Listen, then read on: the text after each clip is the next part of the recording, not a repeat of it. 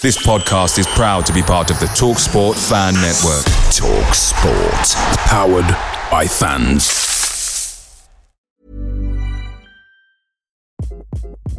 Hi, this is Craig Robinson from Ways to Win, and support for this podcast comes from Invesco QQQ the official ETF of the NCAA. Invesco QQQ is proud to sponsor this episode and even prouder to provide access to innovation for the last 25 years. Basketball has had innovations over the years too. We're seeing the game played in new ways every day. Learn more at Invesco.com slash QQQ. Let's rethink possibility. Invesco Distributors, Inc.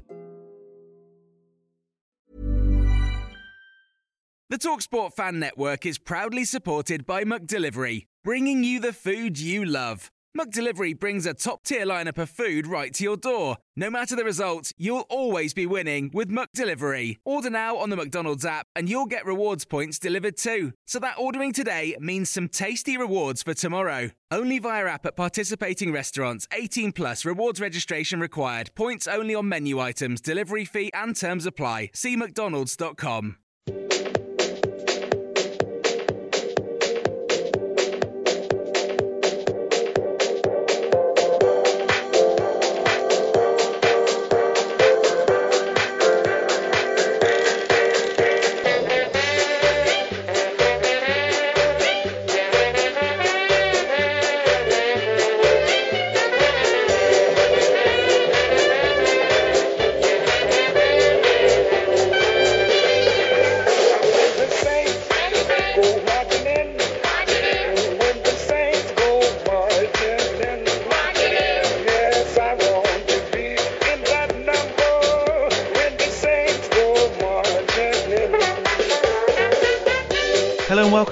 Saints podcast. This week's pod has a very South Coast feel to it as we reflect back on today's game with non-rivals Brighton and Hove Albion and look ahead to next weekend's FA Cup quarter-final with non-rivals Bournemouth. Before we get going with that, please rest assured that after a tiring week of royal family chat, the only conversation you'll hear about a Harry on here is likely to be Redknapp aligned. The only Megs will probably be nut related, and unless relieving today's horror show becomes too much, it's highly unlikely that your host will storm off mid show either. Actually, that last one might be easier said than done. As always, Steve, Glenn, and Dan are here, excitedly, no doubt. Evening, gents. Oh yeah, Evening. big time. Evening. Steve, I was going to say, chomping at the bit, right? Yeah, about as chomping at the bit as most of the players today. yeah, Dan, let's try and lighten the mood before we get into uh, that. Uh, I think we can probably call it car crash. Um, for those that haven't read it, an enjoyable piece from you in the Athletic over the weekend featuring the ever enthusiastic Jos Hooiveld. So good to catch up with him. Jos the boss. Yeah, do you know what it was?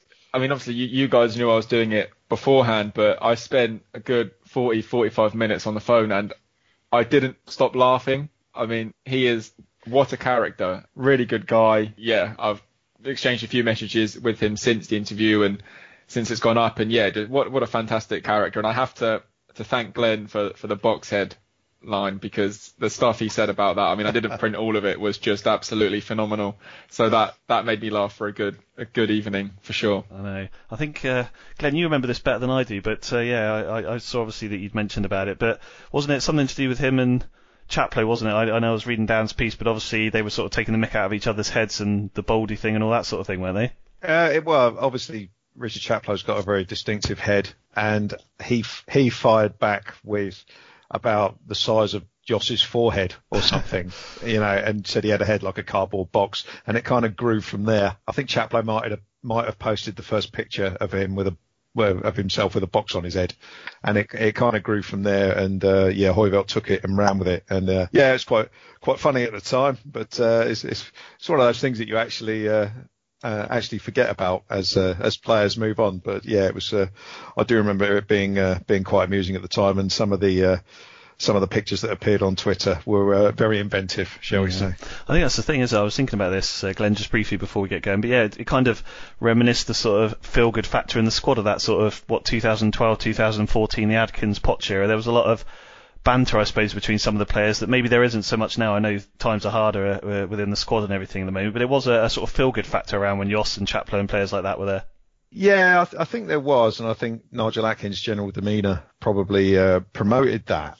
But but also, it's uh, when I read the piece that Dan wrote, it just made me think about. I think everyone does this. They look back and say there were more characters in the game, but in that squad, we did have. We seem to have quite a few, and it, there seemed to be a stronger mentality, which is an interesting thing when we when you think about the game that we've just watched today. There seemed to be a stronger mentality in that group of players and uh, that that took them a long way, probably farther than uh, than the ability of some of the players actually warranted. But Well, uh, it, it was similar when I spoke to Danny Fox when we were kind of chatting, and he was he said the same. If we went a goal down, there, not one person in our team thought we were going to lose that game. We Yeah. knew we, we we knew with like Lambert on the pitch, Lallana on the pitch, whoever, we were going to score. And then once we'd scored, we'd score again.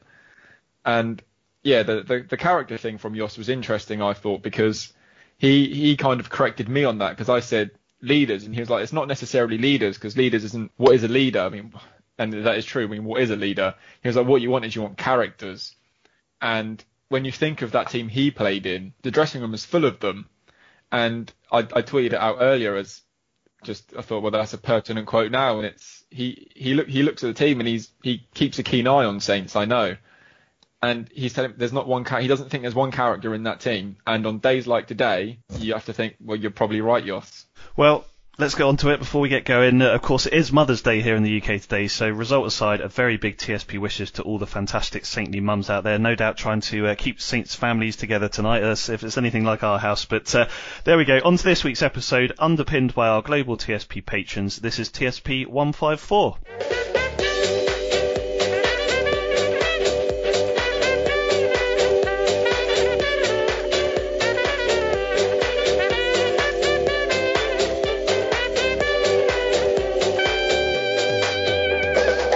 This is the Total Saints Podcast with Ben Stanfield, Steve Grant, Glenn Delacour, and the Athletic's Dan Sheldon. Saints followed up Wednesday's 5-2 defeat at Manchester City with a bitterly disappointing loss to Brighton, making it four points from a possible 36. Glenn, before we get on to Brighton, a couple of things I wanted to discuss about the Man City games. I've had a couple of people get in touch, and I think I was quite interested uh, uh, as well to sort of follow up on these with you guys. Um, just before we sort of talk maybe about the goalkeeping situation with Dan, what did you make of the overall performance at City, Glenn? Because I I know a lot of Saints fans seem fairly encouraged by it, certainly that first half an hour, although I'm not sure if it's just the fact that we didn't lose by that scoreline in the end that made us all feel re- relatively positive. Well, I felt after the game it was kind of like job done. We we'd rested players, so we were all fresh for the Brighton game, which is I think most people would have happily gone down that route. We didn't get smashed by too many, um, though letting in five is never a good thing. But um, we did play reasonably well in in in patches. Um, in fact, we played we played very well in patches, and we we didn't let Manchester City play for for, for sort of a decent portion of the first half. However, we gave away three or four horrendous goals. I think City only really had to work hard for one of their goals. So, you know, it, it was okay. I think 99% of Saints fans, all the ones who aren't in asylums, would um, were expecting us to lose that game, and it's it's no surprise that we did. It's just it's just crazy when you look at the you know 11 world class players on the pitch and another nine on the bench that that Manchester City have got. So I know I saw some people say, well now now we've got to win against Brighton, and it, it, it's not it's not quite as simple as that. But the fact that we we, you know, Ralph rested players, which I think most people would have agreed with. You know, don't want to play Walker Peters for two games in three days or whatever. And the, the, you know, the anticipation was of a better performance and result today, and and it didn't happen. So, Well, I think mean- how bad we'd have been if we hadn't rested players. yeah, yeah, yep. God. No.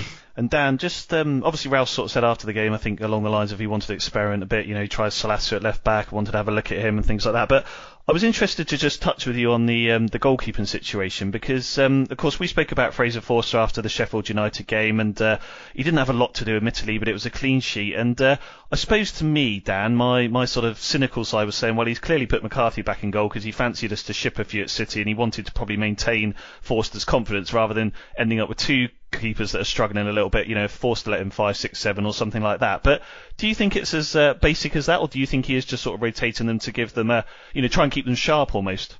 I, I, I don't. Th- I, I mean, I, I, I have my own opinion on on the kind of goalkeeper position, and it's not one that you just chop and change. And you could go through countless teams where they they tend to stick with just one goalkeeper. Goalkeepers need stability, don't they? They're that kind of breed. They have to play every game. Now, I think being cynical, yes, Alex McCarthy was essentially a sacrificial the lamb. lions a little bit, yeah. Yeah, yeah, it was. We're going to protect Forster. Um, he's kept five cle five clean sheets in six games, and I guess if you're being, if you're sitting on the other side of the fence, you could say, well, Alex is probably a bit better with the ball at his feet and suits that style a little bit more, and maybe that's more beneficial against a team like Man City. Why Ralph did opt to change the goalkeepers? I mean, I tend to, to veer with you, and I may be wrong, but it, it did appear especially as Forster was back in between the nets today, which we thought he would be anyway. The issue I'd have with that is, and I was speaking to someone on my way back from St Mary's today, uh, a good contact of mine, and they, they made a very good point, and it was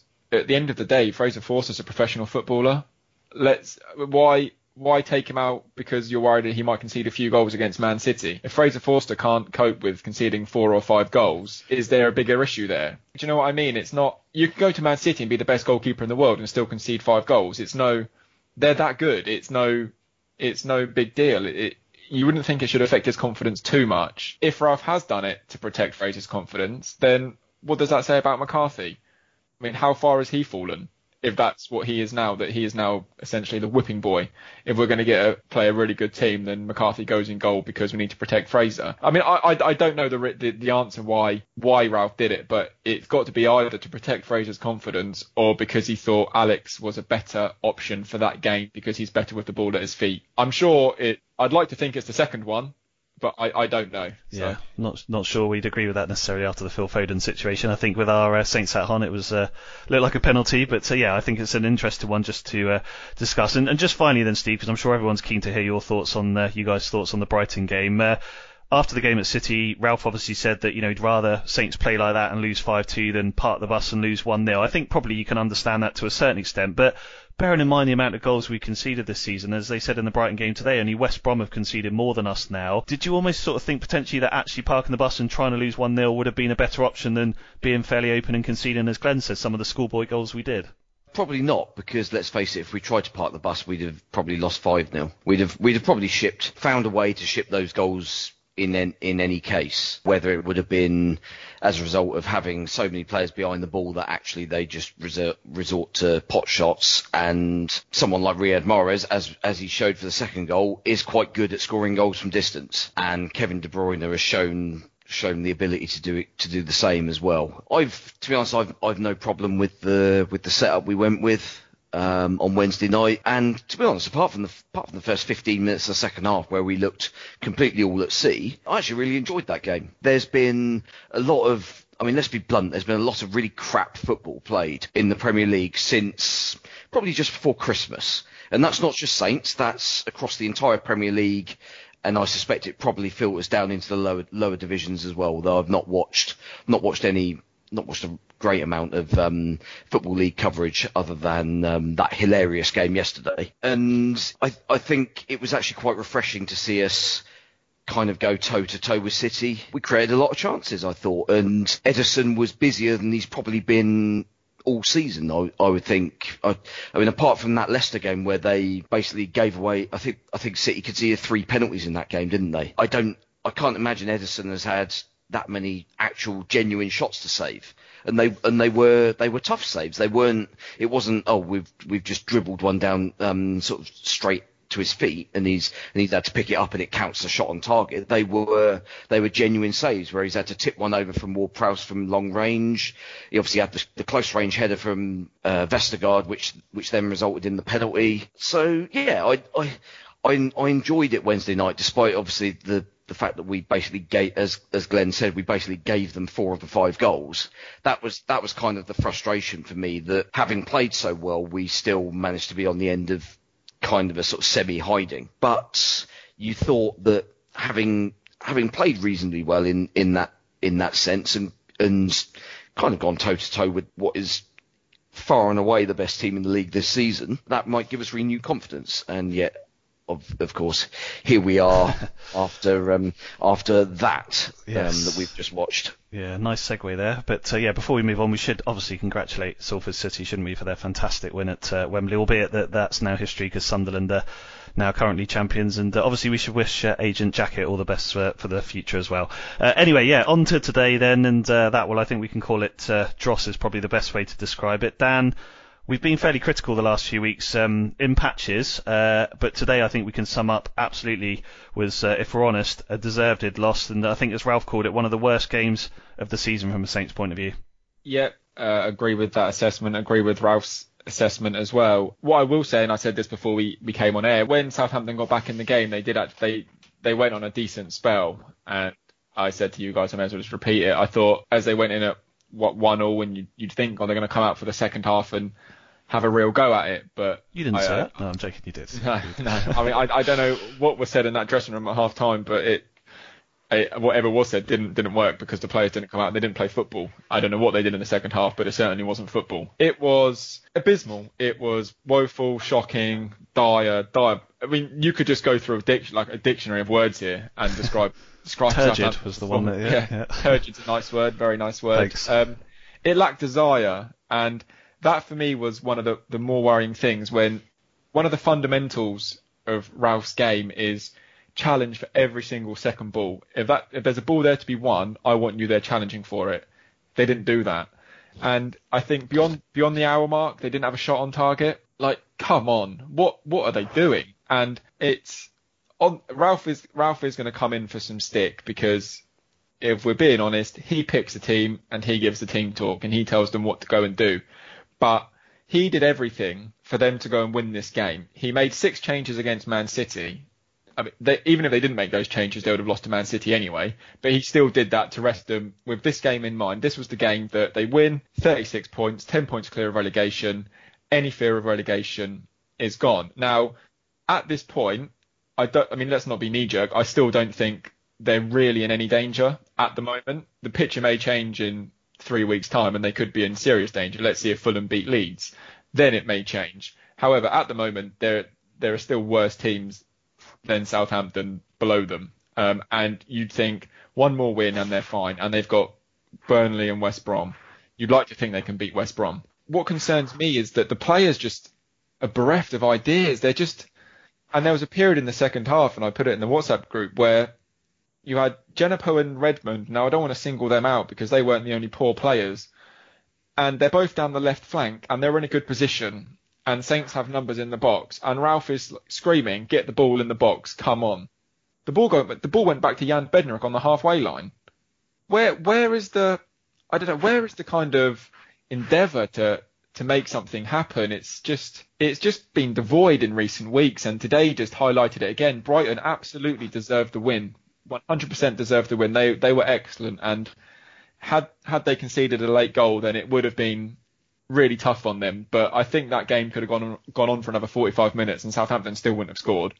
It was just that kind of performance. Um, 45 days. 45 days say. as well. I was 45 thinking, days, yeah. mate. Exactly. yeah. And uh, then after the game, it, Ralph's Ralph was obviously very disappointed at what he just witnessed, and the subs he made just didn't make any impact. And he made the point where he said, it seems like basically in the last few weeks, whenever the, the substitutions are just getting worse, the players just aren't coming on and doing anything. And this is Ralph saying that. And then he's saying how the automatisms that are so important to to his system, they're getting worse every week as well. And it's like, well, how the hell do you arrest that slide then? Because these are the games you want to be you want to be doing it in the teams where that are below you in the table and that have been below you for most of the season. Now, I think I'm sorry I'm rambling on, I know, and I Sorry, want to get back to it's- watch no, the no, players. it's interesting stuff, and I think lots of people, Dan, know that you get the chance to speak to Ralph after the game, and lots of this is stuff that people will want to hear. So but what I think on the flip side, now we all maybe we we all did as well. I mean, I I, I think when they started so well, I think everyone's expectations naturally went higher, and I think Southampton at this point of the season compared to last year, are like one point, they either have one point more or one point fewer than they had at this time last year. So I guess they're kind of par for the course with last season in mind. However, it's just you're looking at it and you're thinking, well, where where are these points going to come from? Now, in the build up to this game, last year uh, I sorry to go back to last year. Ralph made a big point about was, everything was about 36 points. When we get to 36 points, we can look at next season. We can make new, we can sign new contracts. We can open up negotiations with with players. Now, Ralph didn't want to say 36 points uh, in the build up to this game. He said, and he made a good point. It was, I don't want to put a number on it because I don't want us to fall over the line. Now, if they're not falling over the line now, I mean, I don't know what they're doing. It's really poor, really poor. I'd love to hear what you guys think about it. So, like, I'm going to sit back for the next few minutes and just hear you guys vent. So, yeah, yeah, it, was interesting. I mean, I, as you say, I don't want to pick out uh, any individuals because uh, they were all pretty bad, but I have to say you know, in terms of impact subs, Nathan Redmond coming on and the most effort he put in was having a chat with Adam Lallana on the game. That's what it seemed like to me. But uh, as I say, he was one of a number that unfortunately didn't do a lot. But Glenn, I think Dan's summed up a lot of interesting things there as a neutral. But I think for me as a Saints fan, you know, the biggest issue I see is I can take us losing if we feel like we the team have given their all, but not when you show almost zero desire and urgency. And to be fair, look, they played well for 10, 15 minutes after they got the equaliser, absolutely. But other than that, I mean, that was 70 minutes, as we said earlier, of uh, lack of try and lack of urgency, and just, you know, sideways and backwards again, all the sort of bad traits we've seen over the last couple of seasons. Yeah, well, I mean, start off, Brighton, who are a team who are near the bottom, have, have lost the last three games they were better in every single aspect of the game. Every individual battle, absolutely. Tactically better, they wanted it more, they played with heart, they defended better, more compact defensively, and more threat up front, and they were much more incisive. You know, the the old stats were on, you know, full alert, weren't they, all the way through the game? And oh, Brighton have had less passes than Southampton, yeah, but we've gone absolutely bloody nowhere with it. And a lot of it, another one of my bugbears is is I've got lots of bugbears, but another one is it's called pass and move for a reason. You know, the two go together. You can't have one without the other. And we have a chronic lack of movement up front without Danny Ings playing. It, it's it's abysmal. You, you just see him. Um, I mean, Nathan Tella hardly touched the ball today. Young kid, not going to go too hard on him.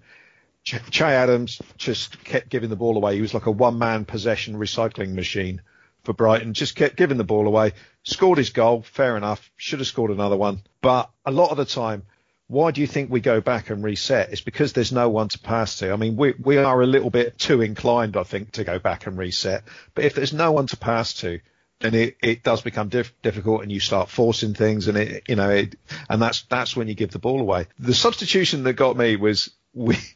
Okay, we've already touched on Redmond and Djenepo not exactly contributing much.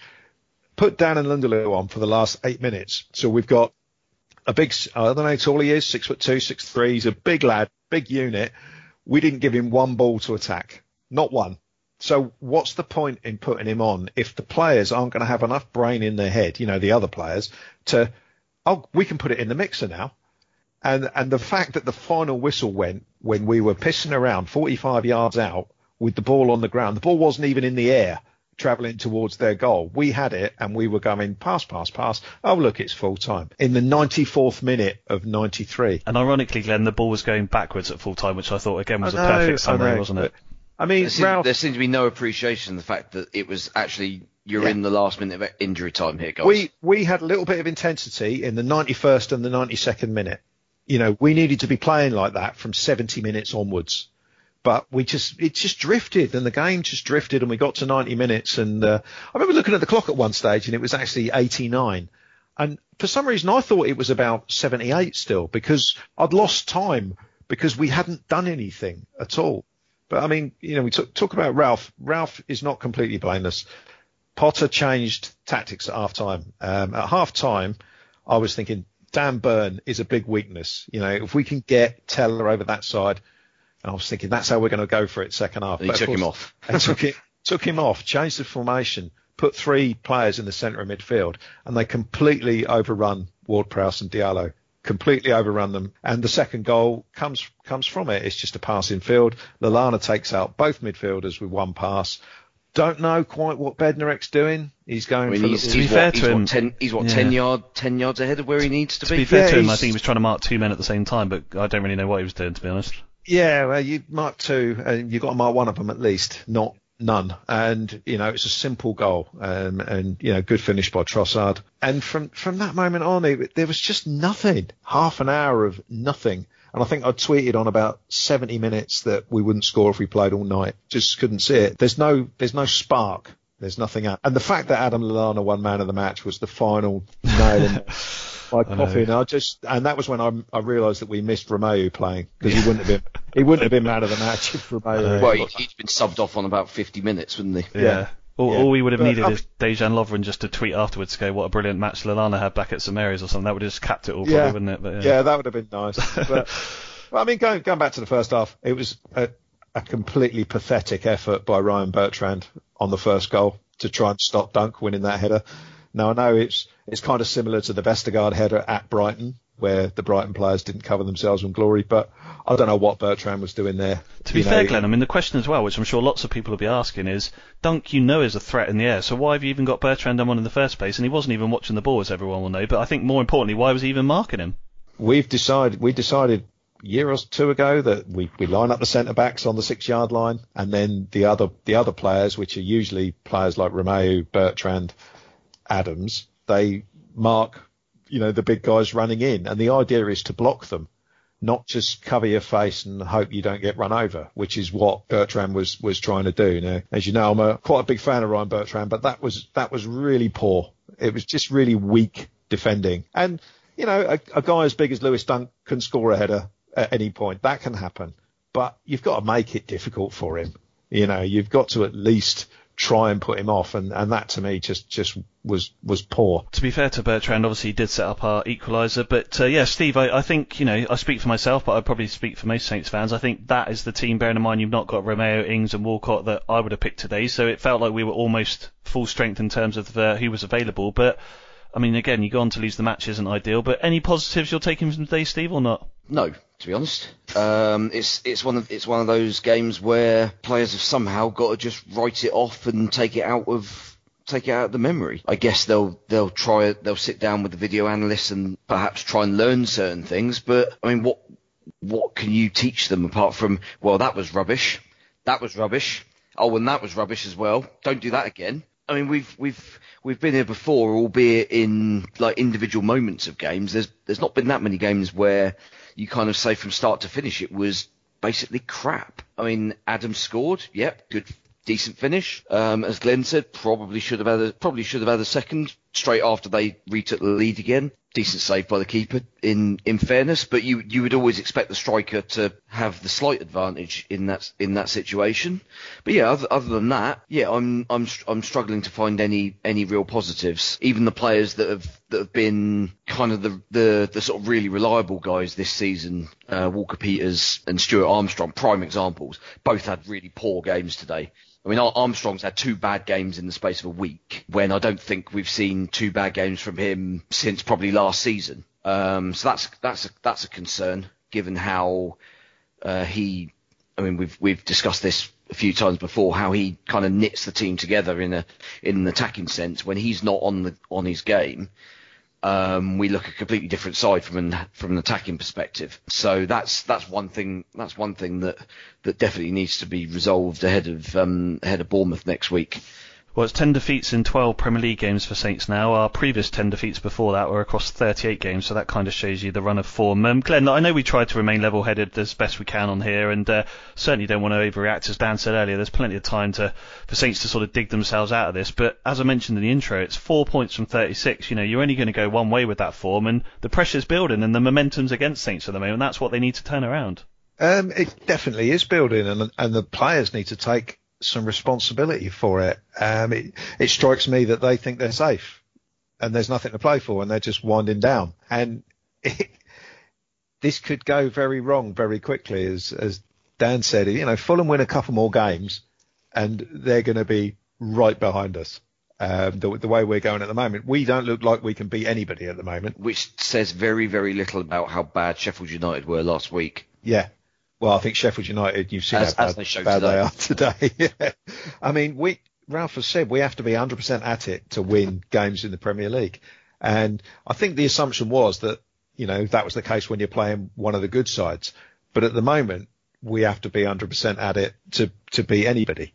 And, uh, and we just didn't look like winning today at all. And, and we, you know, the, it's difficult to pick out individual players and say, they're not trying. But there's there, there's so many out there who just seem to be just going through the motions. And if we are going to do that, then we are going to struggle to get these four or five points or whatever it is that that we need. And to be honest, from the position we were in, if we if we don't get them, we deserve to go down.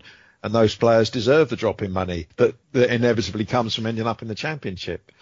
But um, Assuming yeah, stay. But yeah, exactly. Do we have do we have relegation clauses in our contracts? well, let's I'm- hope so. Let's, let's, not, not- let's not get too doom and gloom, eh? Yeah, let's Not- save that for another week. But yeah, um, but Dan, let- let's uh, you know we could probably spend all evening talking about the Brighton game. I don't think we need to put the listeners through that. I think everyone understands that it was a, a bad day at the office. So I'm desperately going to try and find a positive here, Dan, as we always do. Obviously, we've got Bournemouth next week in the cup, but essentially for the Premier League now, that's a three-week break. Do you think that that's potentially come at a good time for Saints with this run that they can try and sort of reorganise and reset, as Ralph said before, and try and work on a few things and get themselves ready for that Burnley home game, which, as uh, Steve said earlier, is clearly not going to be an easy game either. Yeah, I think it, it does serve as a good opportunity to, to step out of that Premier League bubble for, for a period of time. And Ralph has often bemoaned the fact that there has been little time this season to, to work with the players to improve what's going wrong. And he made that point after after today's game because I I asked and I, I asked him the question whether his message is still getting across to the players because it certainly doesn't look like it is. And he kind of said that well we we can see what the issues are but we just can't work on it at the moment because we haven't got the time. Now they have got like I say there's three weeks now until their their next Premier League game with Bournemouth uh, nestled in between that. So it, it will serve as an opportunity for whatever is going wrong and whatever he's identified as going wrong. And I'm sure it is more than just the players seemingly can't be asked to put a shift in when they're 2-1 down to a team below them in the table that he's going to fix it. And you have to imagine that given his kind of track record when they've had a bit of time to, to work on things and iron out any any problems they have that they tend to come back quite good and, and quite strong so if if they follow that trend then I wouldn't be surprised if they come back, beat Burnley, and then go and beat West Brom, and they look like a completely different team. But it, it's a big if at the moment. It's a really big if because I thought they were going to win today. I was optimistic going into the game. I thought, do you know what? After the City game, the players have been rested. They're going to come back and they're going to put in a performance. Will they put in a performance against Burnley in three weeks' time? Well, they need to. One one of those. I mean, Burnley are probably the team that you don't really want to play mm. because they're they're hard work. Mm-hmm. Yeah, we, we don't usually do very well against No, them.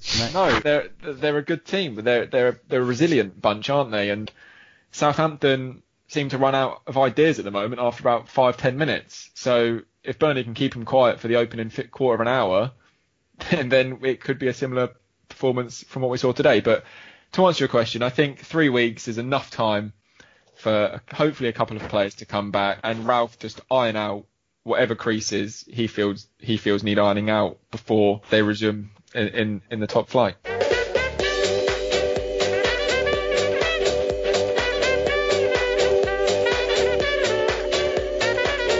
This is the Total Saints podcast, proudly underpinned by our TSP patrons. To wrap up this week, then, a preview of next weekend's trip to the Vitality Stadium for our FA Cup quarter final against Bournemouth. Steve, I think I probably know the answer to this, but still a big fan of the FA Cup and looking forward to the game?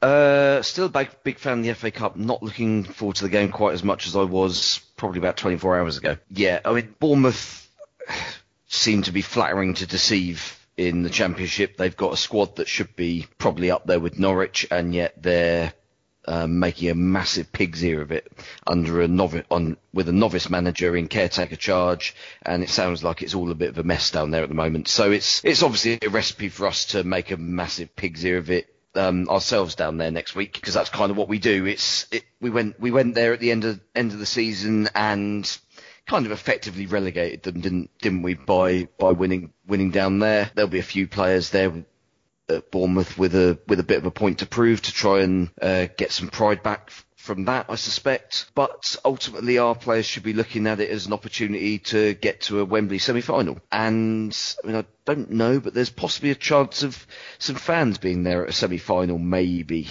Um, seems seems a long shot to me, but they're I mean certainly twenty they're, they're talking about twenty thousand for the final and maybe a ten thousand pilot event for the semi-finals. So um, I mean that's that's that's an incentive if if nothing else I think because I mean as as we've discussed before these games have got really really dull after the kind of novelty factor of fake crowd noise or being able to hear what what Ralph's shouting from the uh, from the technical area. But yeah, Bournemouth are mediocre compared to where they should be.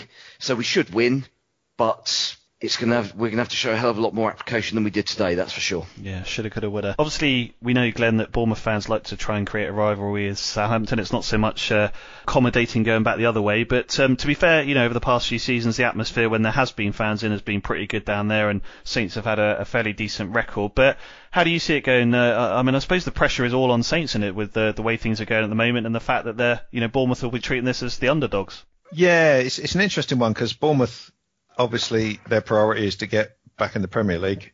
So you do wonder if they'll even put out a full side. Bournemouth have notoriously, when Eddie Howe was there, they notoriously used to tank the FA Cup every single year. They'd make 11 changes, get beat in the third round, and that'd be the end of that. They've, I think this is the first time they've been beyond the fourth round in donkey's years. And yeah, I mean, it's, it's a, it's a game they should be motivated for because of their um, pretend rivalry with us. At the end of the day, they're a worse version of what they were last year. You know, because the good the good players, the the Wilsons and Kings and people like that, they've left, and they're still left with the the players who got them relegated. So Billings, Solanke, Danjuma, Surridge, people like that. So we we should win, but you know, when the draw came out, I thought, oh no worries, we'll win that. But having seen us play today, um, if we turn up and play like that, we'll get beat again. So I love the FA Cup, as you'd expect of a person of my advanced years to say, but I have little or no enthusiasm for it, whether it's the crowds or you know lack of crowds or, or whatever it is. The semi-final is is an incentive, but the way we're playing at the moment, whatever other six teams we end up, you know, we end up whoever we end up playing in the semi-final, should we get there, I would not be expecting us to to get anything other than a defeat, and it'll be like our our last FA Cup semi-final against Chelsea, where we were basically beaten before we turned up. I think Wesley Hoedt played that day, though, didn't he? Yeah, he did. He was special. He, he, yeah, he was special on the second goal. If you ever want to watch it back, just basically stood there whilst it was that crap forward they had Morata um, when when he scored. But um, yeah, so I don't know. We we can't be as bad as we were today. So we should win, but uh, I'm not Hold convinced. my beer. I'm not not convinced we will. No. Dan, you mentioned it a couple of times, haven't you, over the past few weeks, both in your athletic articles and then obviously on here as well about Saints not having much left to play for in the season. I know it sounds slightly uh, uh, ironic uh, after everything we mentioned earlier, but the FA Cup is a chance for them to sort of end the season positively if we can stay up in the Premier League as well. So, you know, how important do you think it is for, for the team and, and for Ralph as well, you know, alongside not just today's result, but in general, you know, still having something to play for throughout the rest of the season? Yeah, and it serves as a, a, very welcome distraction from what's going on in the Premier League at the moment. Now, when I when I did that first piece on the Athletic, Southampton hadn't just gone on a, a run of nine games without a win or two wins in 17 now, I think it is. So I think the picture has slightly changed ever, ever, so slightly. However, it's still one where, as I mentioned earlier on the pod, I still don't think they're in absolute danger at the moment in the Premier League, so they should absolutely be prioritising the FA Cup. And I know Glenn said you're setting yourself up to lose the semi-final, but you never know, they might get Sheffield United. If Sheffield United win their, their quarter-final tie, which let's face it, they probably won't, but they might get Sheffield United, and then you're thinking, well, we're one game away from a final. What frustrates me, I think, a little bit about Southampton's FA Cup run, and I don't know whether that's because they're they're managing to keep clean sheets and win games, or and whether that's down to the fact that they've played Arsenal, who made changes, and they seem to be playing so much better in this in this competition. Now I don't know whether that's like a psychological thing. I I don't think footballers can just turn it on and turn it off. So I, I'm not too sure why why they seem to be doing so much better in the competition this year than the Premier League in recent weeks. But yeah, it's going to be a good opportunity for them, a chance to go to Bournemouth, and as the other as, as the other guys have said, if if it comes down to quality on the pitch, although it seems that it's been lacking in recent weeks for Southampton, they should still have more than enough to beat Shane Long's Bournemouth. well, yeah, I was thinking obviously uh, their best player will be uh, unavailable, yeah. won't he? Because uh, yeah, Shane Long won't be able to, to play, which is a, a shame for them, obviously. But uh, I, I, suppose that's the key thing, Steve, isn't it? It's, it's you, you, know when Ralph's trying to sort of think about preparing the Saints team this week, and he'll probably watch footage of Bournemouth over the last few weeks and things like that you know, promotion is going to be key for them. And I mean, they're they're seventh in the uh, championship at the moment, 13 points off the automatic spots after losing to Barnsley yesterday. So you know, they they've still got a lot of work to do, and he probably won't know what Bournemouth side is going to come out because I can't imagine Woodgate is going to, you, you know, Bournemouth fans aren't going to allow him to play a weakened team, so to speak. And you look at their lineup against Burnley, and there were sort of seven or eight starters that are starting fairly regularly. So you you know, from a Ralph point of view, I suppose I'm trying to say here, it's going to be hard to kind of predict what Bournemouth are going to do. I slightly disagree. I think Bournemouth will be very predictable because they've been playing more or less the same way all season. I mean, the Championship, like the Premier League, has has the international break coming up. Bournemouth don't have another game after this FA Cup quarter final. Um, for two weeks, so there's no there's no disincentive to play to play the strongest team. So I th- I would imagine that Woodgate will go in with I mean assuming assuming everybody is is fit and available, and obviously Shane Long situation um, included, is that they'll basically play the same the same starting lineup they've been trying to play the last few weeks. Um, I think I saw Lewis Lewis Cook's um, busted He's- his knee he's injured, again, which. Yeah, that's right. which is Yeah. obviously which is obviously unfortunate for him. But from a first eleven perspective, they'll be picking their best available players. Um, there's ab- absolutely no doubt about that. I'm not sure if they got a game this midweek. They are playing. Tu- they're playing Swansea, I think. Well, in in which case that could be that's very much to our advantage because obviously Swansea are in second, I think, at the moment in the, in the championship. So that's that's a that's a bigger game for Bournemouth, I would say. So it'll be it'll be interesting to see what sort of exertion that that game takes out of them during the week. We've obviously got a full week to prepare, so that's one one of the few advantages that we've that we've got over over an upcoming opponent this season. So about time we made made the most of it, I think. Just finally, then, Dan, uh, as Steve mentioned earlier, obviously the the victors will uh, get the chance to play at Wembley semi-final. I mean, if that can't motivate you as a professional footballer and a, a sort of carrot to work towards, then nothing will. Yeah, it's just a shame that it won't be a a, a sellout crowd. That's the only the only problem. I, I I do think Wembley has lost a bit of its shine though. I, I'm not going to lie because Tottenham played there, didn't they, for a few seasons. So it's not like these players will be turning up to Wembley for the first ever time. So yeah, I mean, for me, Wembley's lost a bit of its the kind of glam. I'd much rather see the semi-finals played at neutral venues like I Villa Park. yeah, I still miss those Old days. Trafford or, yeah, Hillsborough, places like that. They were brilliant think- to watch. I think because then the goal is to get to Wembley for the final. Like we want to be at the final at Wembley. Now it's you're there for the semi-final, and it it, just, it doesn't feel the same. Um, As a Lon- as a London resident, I'm happy with Wembley. I'll, I'll just stick stick that one out there. Yeah, but I, I you know, I, I would rather it was played at Arsenal's ground or or Spurs ground even. Yeah, especially with Spurs having the brand spanking new ground. You know, Actually, the- tell, you- tell you what, let's play at Selhurst. That'd be perfect for me. Yeah. But I remember when we spoke to to Lawrie Glenn, you know, he was saying, wasn't he, about players like David Peach never dreamt that they would get to uh, Wembley, and you know, he was sat in the change room talking to him because it was that massive match day experience, wasn't it? That uh, you know, I, I don't disagree. I mean, obviously they get a lot more opportunities to play at Wembley these days if you can do well. But yeah, uh, you know, I agree with Dan to a certain extent. It was the pinnacle in those days, wasn't it? Absolutely, and it, and it still should be now. But we all know the reason it's not is because the amount of money that Wembley costs to build, and they, Yeah. they feel they have to have to justify it. But also, also Um, to be fair, it means that I mean, when in normal times when you can have fans in there, it means that you can have forty thousand fans from each team. Yeah, Whereas um, you go to you go to Villa Park, that's down to twenty, 20, at the 25, most. yeah, exactly. yeah. Uh, well, not, yeah, I mean, not even that. When you when you think the the amount that the FA creams off for the so-called football family, yeah. um, so you're you're only really looking at Old Trafford as a as a venue that's going to give you a capacity that that is suitable for um, for most clubs in, in the Premier League now. And the other, the other problem I had with the with the Wembley semi-final is, of course, the price they charge for tickets. It's it's for me it, it, that's uh, that's an expensive day out if we get if we get there. And of course, this year, of course, I'd uh, I'd uh, I'd walk there to, to go to the game and, and pay virtually any amount of money if I could possibly afford it. Give blood But- or something. Yeah. yeah, but you know, hundred quid to watch a game. I mean, it was eighty quid when we went there for the semi-final. How, how long ago was that? Two years ago? Yeah. Three years ago? A bit longer. Yeah. the three years. problem the problem with that semi final was that they I mean they screwed up the ticketing on on that in that the concession prices were only about ten or fifteen quid less than the adult ones.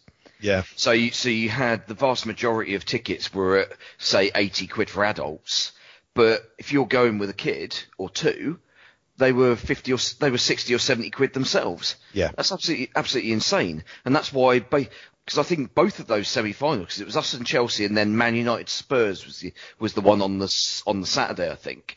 And I think only Chelsea sold out. Man United and Spurs both, even those two clubs, both returned tickets, which Oh. which is kind of unheard of. You think? Yeah, I remember being in the queue for Wembley Park tube station after the game. So it was a mixed mixed thing with the Chelsea fans in there as well. And and I was chatting to this uh, Chelsea lad who had who had two kids with him, and he was on his phone checking out how much the tickets would be for the final, Oh, and God. he he just paid probably 200 quid to take his kids to the semi-final. And he he were I could see him doing sort of arithmetic in his head and I, I said uh, how much for the final then? He said it's going to cost me about 550 quid.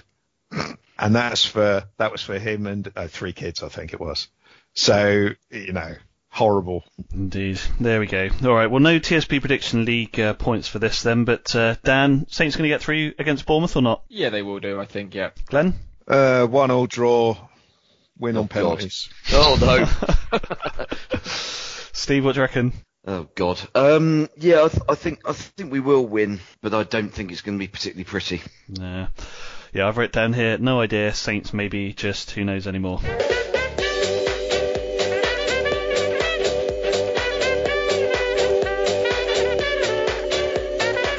You're listening to the Total Saints podcast, going to the heart of all things Saints FC. Thanks for listening to this week's TSP. Always nice to have your company. Thanks to Glenn, Steve, and Dan for their thoughts. We'll be back next weekend to hopefully reflect on Saints reaching an FA Cup semi-final at Wembley. We'll also be doing a Q&A with the guys ahead of the international break. So if you have anything Saints related that you'd like me to ask them, then do get in touch. Total Saints Podcast at yahoo.com. TSP patron Michael, your Danny's question is top of the list, I promise. And Jake, thanks for your question earlier today as well. We'll make sure that that one's also in there. Until then, try to have a good week. See, I told you I wouldn't storm off and leave you all to it.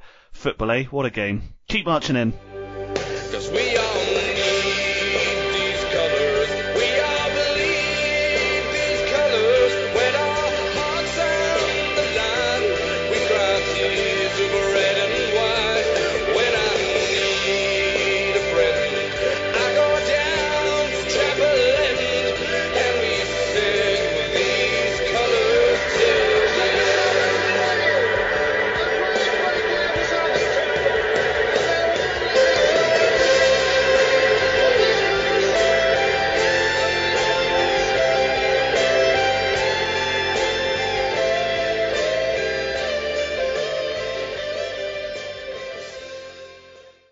Days are great, but there's nothing quite like playing at home. The same goes for McDonald's. Maximise your home ground advantage with McDelivery. Order now on the McDonald's app. At participating restaurants, 18 plus serving times, delivery fee, and terms apply. See McDonald's.com.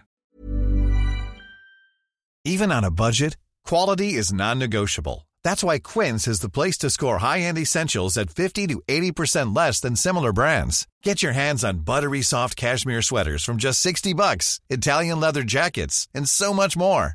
And the best part about Quince, they exclusively partner with factories committed to safe, ethical, and responsible manufacturing. Elevate your style without the elevated price tag with Quince. Go to quince.com slash upgrade for free shipping and 365-day returns.